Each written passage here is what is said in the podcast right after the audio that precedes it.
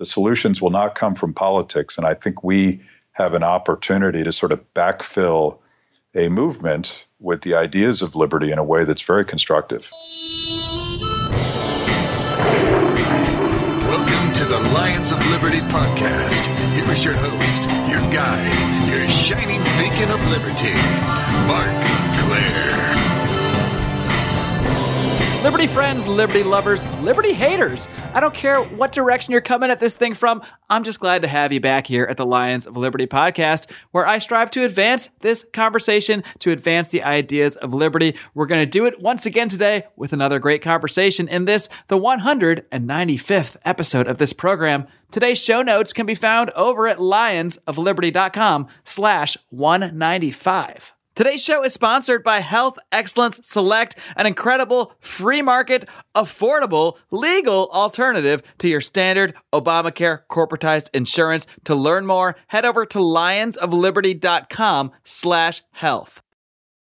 My guest today has been around the liberty movement for quite some time. He is the founder of FreedomWorks. He was recently a senior advisor for the pro Rand Paul super PAC, Concerned American Voters. He is the author of several books, including don't Hurt People and Don't Take Their Stuff, a libertarian manifesto. He is the founder, president, and chief community organizer of freethepeople.org, the goal of which is to permanently shift the power away from political insiders and cronies and back to communities and individuals. He is, of course, Mr. Matt Kibbe. Matt, before we start, I have to know are you ready to roar? I'm a libertarian. I'm always ready to roar. All right. That's what we like to hear, Matt. And before we get into a lot of the work you've been doing in politics, supporting Rand Paul specifically until he re- recently dropped out, I want our listeners to get to know you a little bit better. So why don't you just tell us how it is that you first became a libertarian? You know, when I was 13 years old, I bought an album by the band Rush, and I was reading the liner notes, and it was dedicated to the genius of Ayn Rand. I didn't know who he was but I happened to stumble across one of her books and I became obsessed. I devoured Rand, and Rand, of course, suggests that you should read Ludwig von Mises. I ended up going to Grove City College about the same time that Professor Hans Sennholz was recruiting this this youngish congressman named Ron Paul. So I, I got lucky. I, I stumbled across liberty at a very young age, and it, it has ruined my life. that is a really uh, one interesting way to look at it because um, I think it's ruined many of our lives in the sense that we don't have other lives now because we focus so much on liberty and politics. Because when you really get obsessed with this stuff, when you really get that sense of injustice in the world, you do really feel compelled to not do much else. So it has sort of trapped us in this never ending cycle of trying to fight for what's right in the world. So, you know, and I haven't kept an official tally, but I would say the either Ron Paul or Ayn Rand are the top two names that I hear that that first influenced people, probably generationally, depending on when they came into things. But what was it about Ayn Rand's work specifically that really sparked that into you, that that really inspired you to keep pursuing this stuff? I think it's the responsibility of individualism that when you look in the mirror, you understand that you don't have someone else to blame if you didn't get it done. And I always thought that liberty wasn't just a blank check to do whatever you want. It's the responsibility to take ownership of your own life and to really try to accomplish something with it. And that, that's what I got the sort of the moral philosophy that Rand projected that individuals matter. And of course, she's writing in an era when most philosophers were saying that the individual didn't matter. And she fled communist Russia knowing that that philosophy was toxic, that it was deadly. Now, you founded FreedomWorks, as we mentioned, and you were with FreedomWorks for many years and decided to leave and pursue your own super PAC to support Rand Paul. So, what was it about Rand Paul specifically that inspired you to fully focus on helping his campaign for the presidency, helping his campaign for the Republican nomination? You know, I've been watching uh, the disintermediation of politics that has been empowering citizens with new knowledge and, and an ability to self organize. And and you look at sort of the liberty class of Republicans, certainly Rand Paul is kind of the dean of that class, but also Justin Amash, Thomas Massie, a number of others who are literally opposed by the GOP establishment, and yet they are able to emerge and be successful on their own, promoting the ideas of liberty, actually standing by those principles once they're elected. I always felt that this is, you know, what Matt Welch calls the libertarian moment.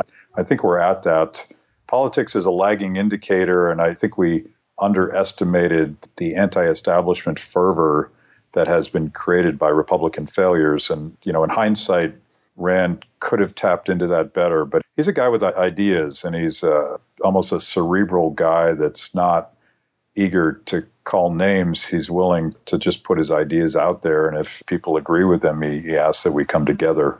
And we'll dig a little bit more into, you know, the specifics of Rand Paul and his campaign in a moment and, and maybe what he could have done better. But what were you guys actually doing on the ground? What was concerned American voters' actual role in helping Rand Paul? So, a lot of super PACs will use paid media and they'll set up their own paid media companies to profit mightily when they support a candidate. And I call it the consultant industrial class. But we knew that, that TV wasn't the answer, that, that in, in all of these races of all these liberty candidates, what they had accomplished was organizing on the ground, quite often without any sort of TV budget because they were raising money outside of the party structure. So, what we set out to do at Concerned American Voters was organize on the ground in caucus states like Iowa and Nevada. And we proceeded to recruit a very large army typically of younger liberty activists who are knocking on doors, making phone calls, and we talked to tens of thousands of voters that way. And and our attitude was always, Rand's not going to outraise Jeb Bush, but he can outorganize him.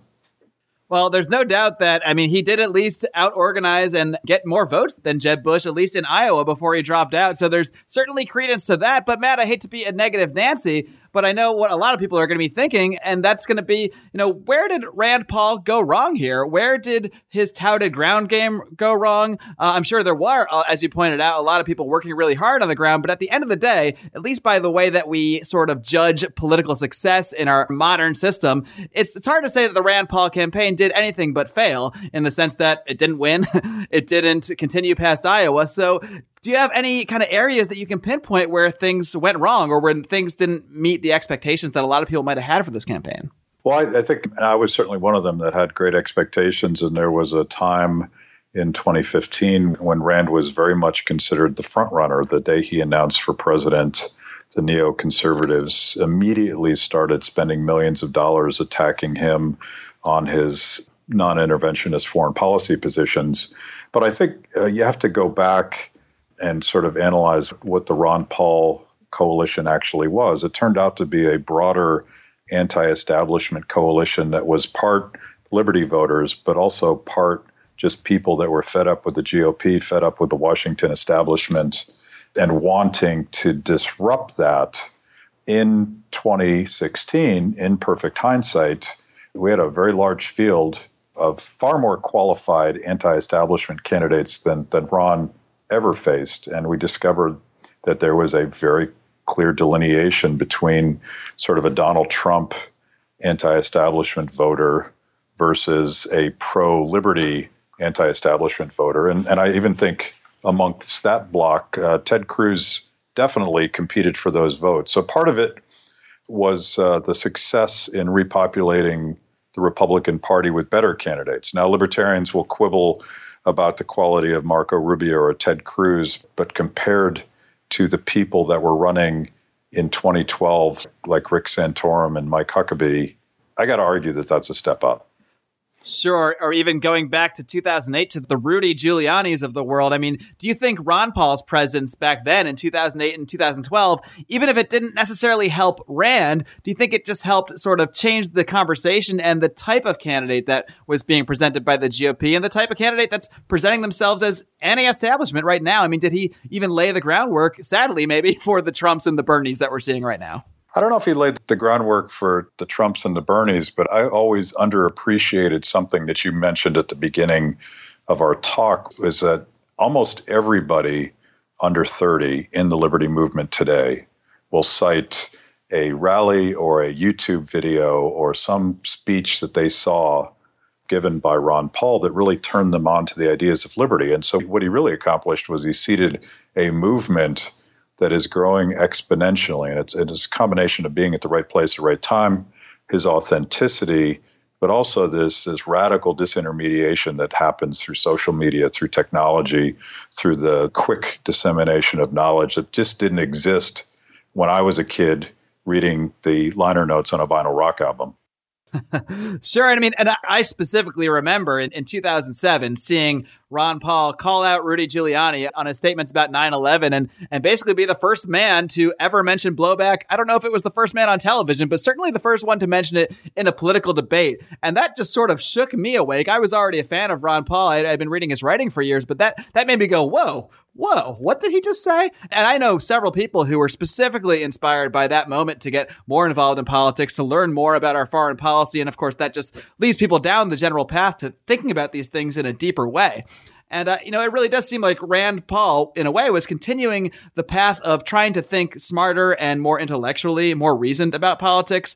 The problem seems to be that doesn't actually seem to be how a lot of people are viewing politics. Now, in libertarian bubble land, which is where I live, um, you know, it seemed to me that it was obvious that Ron Paul's movement would just continue because, well, you know, you have a certain amount of people who supported him, and why wouldn't those people continue to grow and grow? But I think, you know, what you mentioned earlier, that what we have to realize is maybe that Ron Paul constituency, while it was made up of a lot of real liberty lovers and people that really believed in individual rights, it was also made up of people who were just plain pissed off. And he was the only really anti establishment guy in those races back then.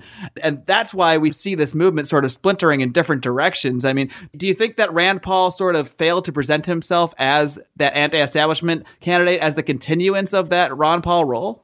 Well, he was an elected Republican senator, which turned out to be a liability in this cycle, and there was obviously nothing he could do about that. Another dynamic that I didn't mention, which I think is just as relevant, is I spent a lot of time in Iowa on the ground with a lot of the, the youth activists that were that were knocking on doors and trying to get people to show up at caucus. And I was told again and again that a lot of the students that were rallying with Rand at those huge rallies he was holding ultimately caucused for Bernie Sanders. That sounds incongruous to probably everyone listening, but let me suggest that there's an argument that Trump supporters, a lot of Trump supporters, and a lot of Sanders supporters at least got it half right. Bernie talks about um, crony capitalism. He actually was one of the primary sponsors with Ron Paul on the Audit the Fed bill. He's authentic in his own way, and he's sort of exposed Washington as this corrupt collusion of interests. The irony being is that he thinks that more big government is the solution to a problem caused by big government. I think the Bernie kids and um, some of the Ron Paul supporters are potentially the audience for a broader movement on liberty. They know who the enemy is, but they don't have the answers on how to fix this. It's not more government.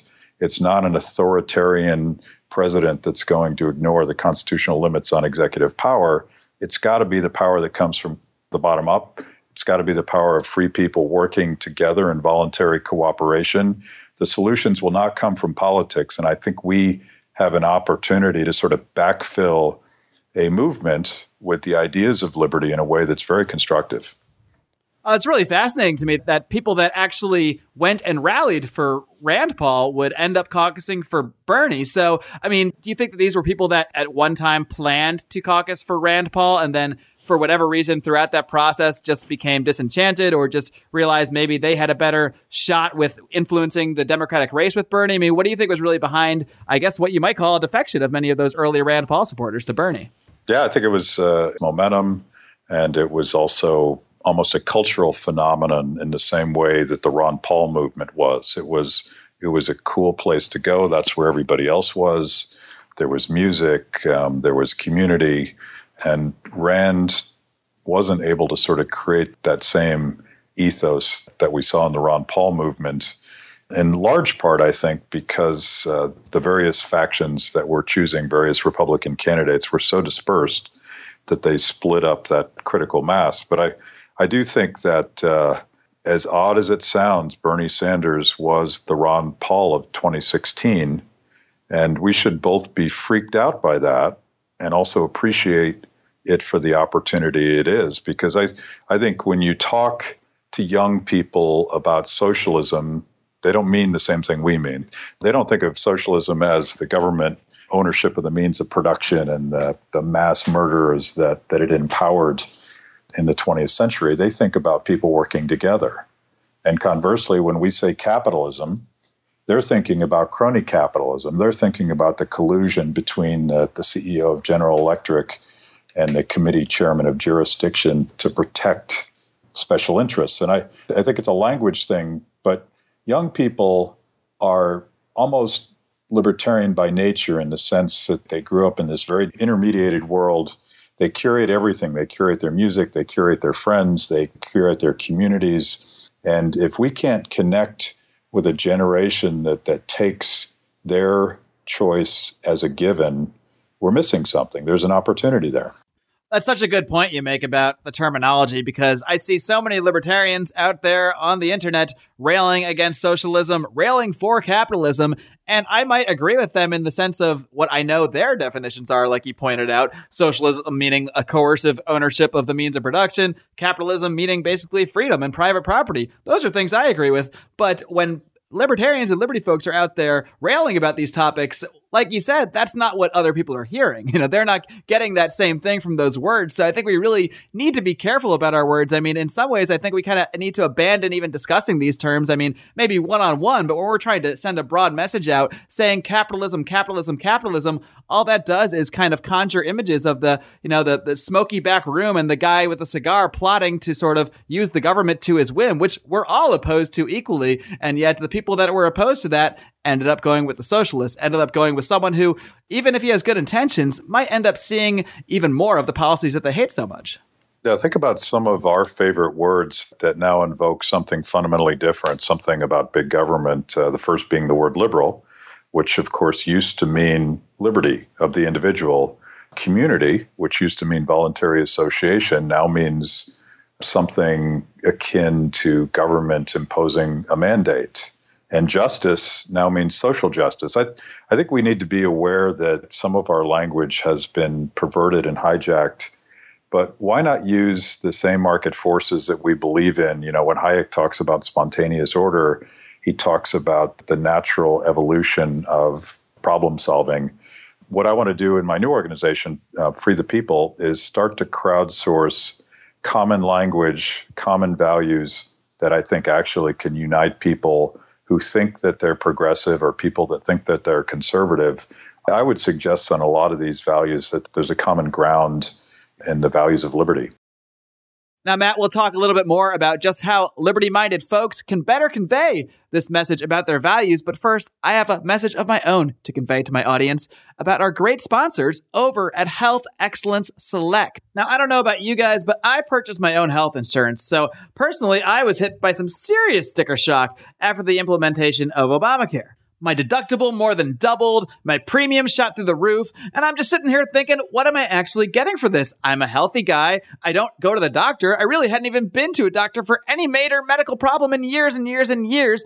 So why would I spend hundreds and hundreds of dollars a month and then have to spend six or eight thousand dollars in deductibles before I even see a dime of coverage for my healthcare? It just didn't add up. And it doesn't add up. It doesn't add up for most of us.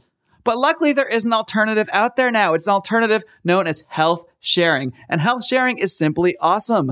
I've gotten paid for every single medical bill I've submitted in full, 100%. This is not a joke. After I spend $500, I get everything else back. And our friends at Health Excellence Select have kicked it up a notch. They'll do all the work for you. They will find your doctors. They will set appointments for you. They'll provide you 24 7 access to doctors via Skype, so you don't even need to go to a doctor or pay a dime half the time. Health Excellence Select is truly revolutionary, and you guys are doing yourselves a disservice if you do not look into this amazing alternative to your standard corporatized Obamacare health insurance. You can learn more by heading over to lionsofliberty.com slash health, or if you're ready to sign up, you can directly call my representative, Jeff Cantor, at 440-283-6849. Tell him Marc from Lions of Liberty sent you.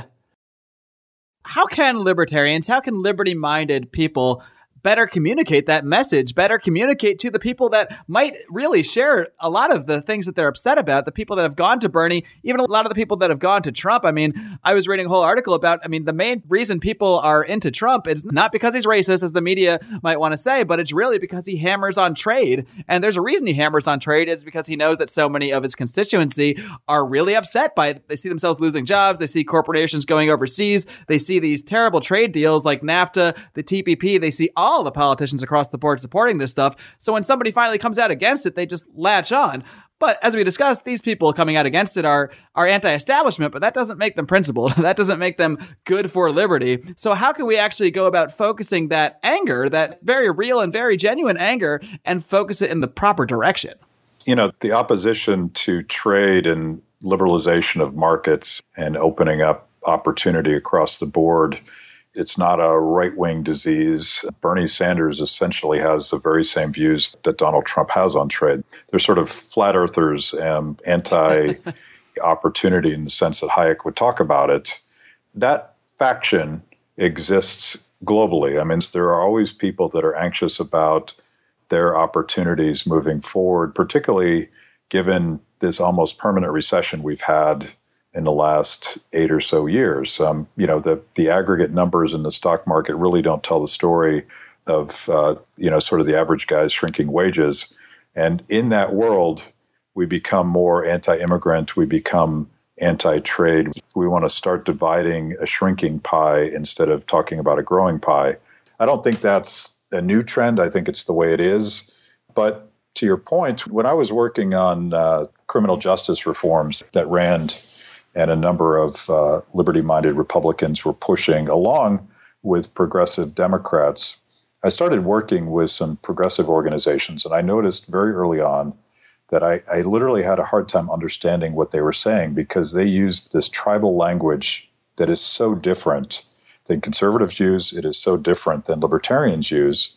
I think we should at least be self aware of the tribal language that we use as libertarians. We all have these secret handshakes. You know, we talk about the non aggression principle.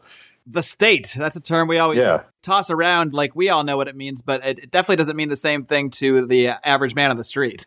Yeah, nobody knows what we're talking about. And that was sort of the purpose of my last book, Don't Hurt People and Don't Take Their Stuff. A progressive was flaming me on Twitter last night because he said it, it was written for five year olds. And I said, that's the best compliment I've ever gotten. I'm sorry that you still don't understand it, but I don't think I can go any simpler than that. I think we need to boil it down and use common language and try to figure out how to talk to people that aren't part of the club, that have never read Ayn Rand, have never been to a Ron Paul rally, don't know who Ludwig von Mises is. Um, our audience is so much bigger today we have too many eyeballs seeking out good ideas, and the internet has liberated them from their professors and three TV networks. We should run with that. We should embrace it. We should do everything we can to connect with that big audience. Yeah, I mean, people might say that slogan that don't hurt people and don't take their stuff is very simplistic and very basic and something that almost everyone agrees with. And yet, if they actually try to apply it to politics, well, somehow it doesn't seem like people are actually doing that. So we actually do need to make it simple and do need to break things down in these ways to actually communicate our ideas. Because if we're just talking about hating the state all the time, we're really not going to get anywhere. In fact, we're going to turn a lot of people off. And that's one thing I've noticed in the last four to eight years. And I can tell you my messaging has changed completely and, and my beliefs haven't changed nearly as much as, as the way I talk about things because just basically spewing anger and spewing hatred against the government, that doesn't get you anywhere. And not only that, it's really not a very principled or, or nuanced way to look at things. No, it's it's not, and I think um, the the advantage that libertarians have is that we have a very appealing, positive vision for how civil society can operate, how more people can have opportunity, how how equal treatment under the law could actually happen under a strictly limited government. You know how voluntary association lifts people up, and we're so sort of righteously angry at the injustices of government, at the injustices of permanent war. We sort of fall into that trap of just railing against government when, in fact, I think people are looking for answers. People are looking for a way out of this mess that both Democrats and Republicans have created. Now, on the subject of messaging, now we talked about how Rand Paul definitely lost the anti-establishment vote. That went to Bernie, it went to Trump. Uh, he just was not, for whatever reason, appealing to that audience, that anti-establishment anger, I guess. At the same time, I mean, just from my own observations, I mean, we did a segment on the show called Rand Paul Pluses and Minuses, looking at the ups and downs. And I can tell you, if, if we had this podcast when Ron Paul was around, we probably wouldn't have that segment because there just wasn't much controversy about Ron Paul's opinions among libertarians. And there clearly was about Rand Paul's. So, do you think that Rand Paul had a messaging problem when it even comes to liberty folks? I mean, I know a lot of people just think that it seemed like he was cozying up to the establishment with a lot of his positions. Uh, I know a lot of people were upset about some of his stances on sanctions against Iran, signing the Tom Cotton letter, just to name a couple examples. So, do you think that Rand Paul, I mean, is it just that he's being true to himself and that isn't what all libertarians will want? Or is it that he is just trying to too hard to please too many people? Well, I think he was, uh, you know, the project that Rand Paul embarked on. I'm not highly critical in hindsight of Rand's efforts. I think he did a heroic job, and it, there's a lot of reasons why he didn't succeed. But remember, his project was fundamentally different than his dad's. Dad, dad was trying to start a social movement, and I never fully appreciated that. I, in fact, at the time, I was criticizing him because he didn't seem to know what his strategy was to win. Well, he wasn't trying to win. He was trying to convey a message, and I think that that he did incredibly well. Rand was trying to build a majority Republican coalition to win the Republican nomination for president. And those are two very different projects. And if you're trying to be the Republican nominee, you're not going to please libertarians on everything, almost by definition. Now, in hindsight, could he have run a more pro liberty anti-establishment campaign? Absolutely but i don't think the the smartest people myself included would have known that 2 years ago. And i of course as a super pac i was completely divorced from any strategic thinking in the campaign. But i think i would have made some of the same decisions in terms of talking to foreign policy conservatives that had been sold this sort of bill of goods that rand had this radical attitude um, in fact, what he was trying to do is get the GOP to move back towards Reagan, which was less interventionist. It was less neoconservative, nation building, you know, the arrogance that we could actually go in and redesign some faraway culture based on our agenda. Rand was shifting back to where the GOP was 20, 30 years ago. He wasn't trying to offer a strictly libertarian vision of non interventionism. You mentioned earlier that ultimately a lot of the solutions people are looking for are not going to come from politics. So that, of course, begs the question where are those solutions going to come from? And I think that is something you are attempting to address, at least partially, with your organization, freethepeople.org. So why don't you tell people about that organization a little bit more and exactly what you guys are trying to accomplish and if that's going to be a part of those solutions? Yeah, you know, ironically, I left FreedomWorks to help Rand Paul, in essence, to take a step back from politics and and maybe that makes sense, maybe it doesn't. But I, I, think that that politics is a lagging indicator of social change, and we've probably invested too much time trying to reform the Republican Party or trying to create a third Libertarian Party. I think we need to look upstream from politics. We need to look at culture. We need to look at how ideas are conveyed today. We need to look at the reality that most young people aren't registering as Republicans or Democrats, or registering as independents that's consistent with everything that millennials do today. That, like I said earlier, they're curating everything. They're choosing this, they're choosing that, and they view sort of the Republican Democrat choice as the equivalent of shopping in a Caracas shopping mall. There's just not anything there for them. So, how do we connect with common language? How do we connect through culture?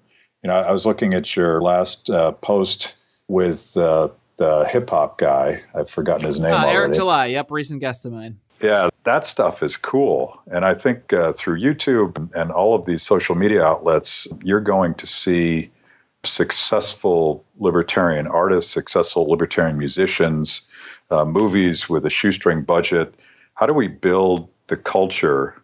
But I, I do think we got to start with common language. And I do think that we need to work with the right and the left. So at Free the People, you're going to see coalitions on criminal justice reform with progressive organizations.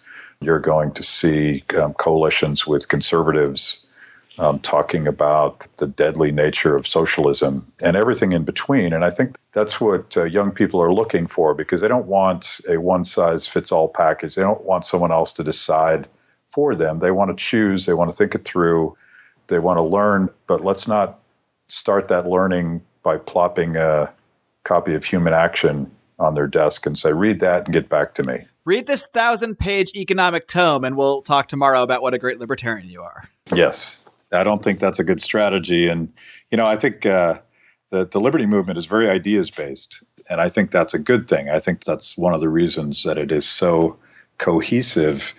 But we got to grow beyond the bookish nature of who we were when I was 22 because back then there was a very small group of libertarians. Unfortunately, you knew everybody.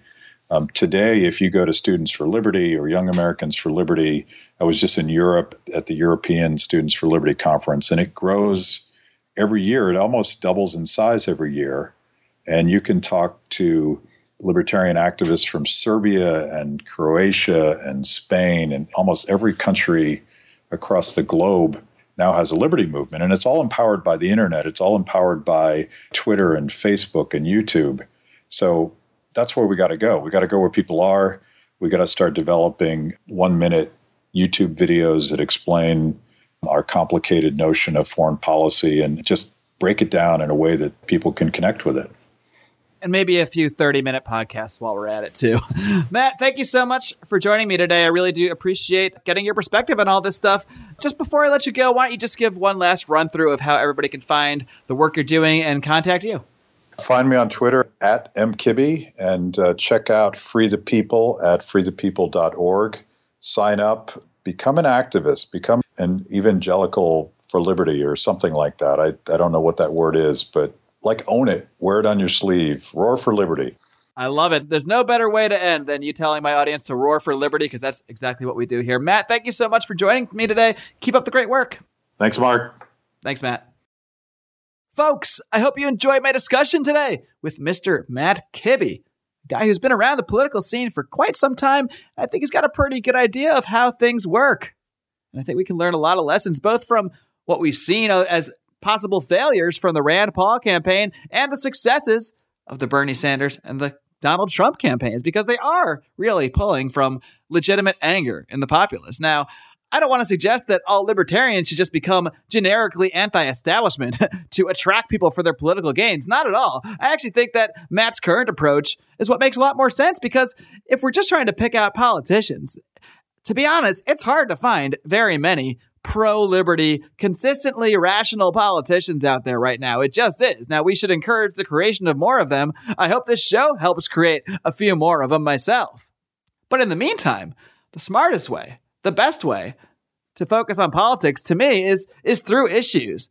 Is through focusing on specific issues that we can remain principled on, whether it's opposition to NSA spying or criminal justice reform. Of course, my good associate and friend John Odermatt does a weekly show about criminal justice reform, about the broken criminal justice system, which you can hear this coming Friday in the Lions of Liberty podcast feed, the Felony Friday podcast. So be sure to check that out. Be sure to check out all our shows by subscribing to Lions of Liberty, whether it's on iTunes, whether it's on Stitcher.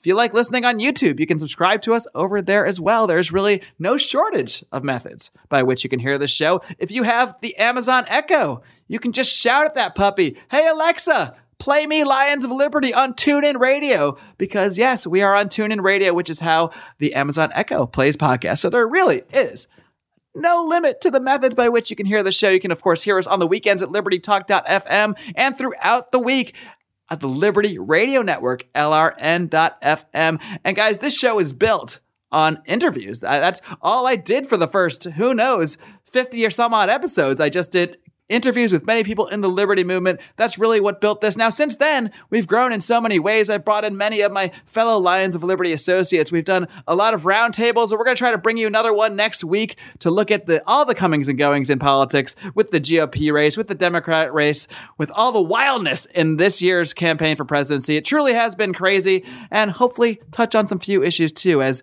as hopefully we can sort of steer away from focusing on this presidential race so much. I know that's probably a vain hope, but there is a lot else going on in the world that is worthy of discussion, and we do plan to tackle it. Of course, we'd like you to join the conversation. You can suggest topics that you'd like to hear us discuss by coming over to the Lions of Liberty Forum. That is our private group on Facebook. It costs nothing to join. All you got to do is type Lions of Liberty Forum in your search bar and request to join. I'll let you right in as long as you don't look like a spam bot. So don't put a meme on your profile picture because that might be an indicator. Otherwise, we'll invite you right in to join the conversation. If you don't like Facebook, no problem. You can find us on Twitter at Lions of Liberty. You can email me, Marc, M A R C. Don't put a K in there, guys. It really drives me crazy. M A R C at lionsofliberty.com if you want to reach out to me and have any thoughts, suggestions, criticisms. Yes, that's right. I openly invite criticisms as long as they're constructive. Please don't call me a poo poo head. That doesn't help us at all. But guys, I am happy to have you guys here. Of course, like I mentioned, Felony Friday this coming Friday. And next week, we'll bring you guys another roundtable. We're going to keep advancing this conversation. Until then, folks, live long and live free.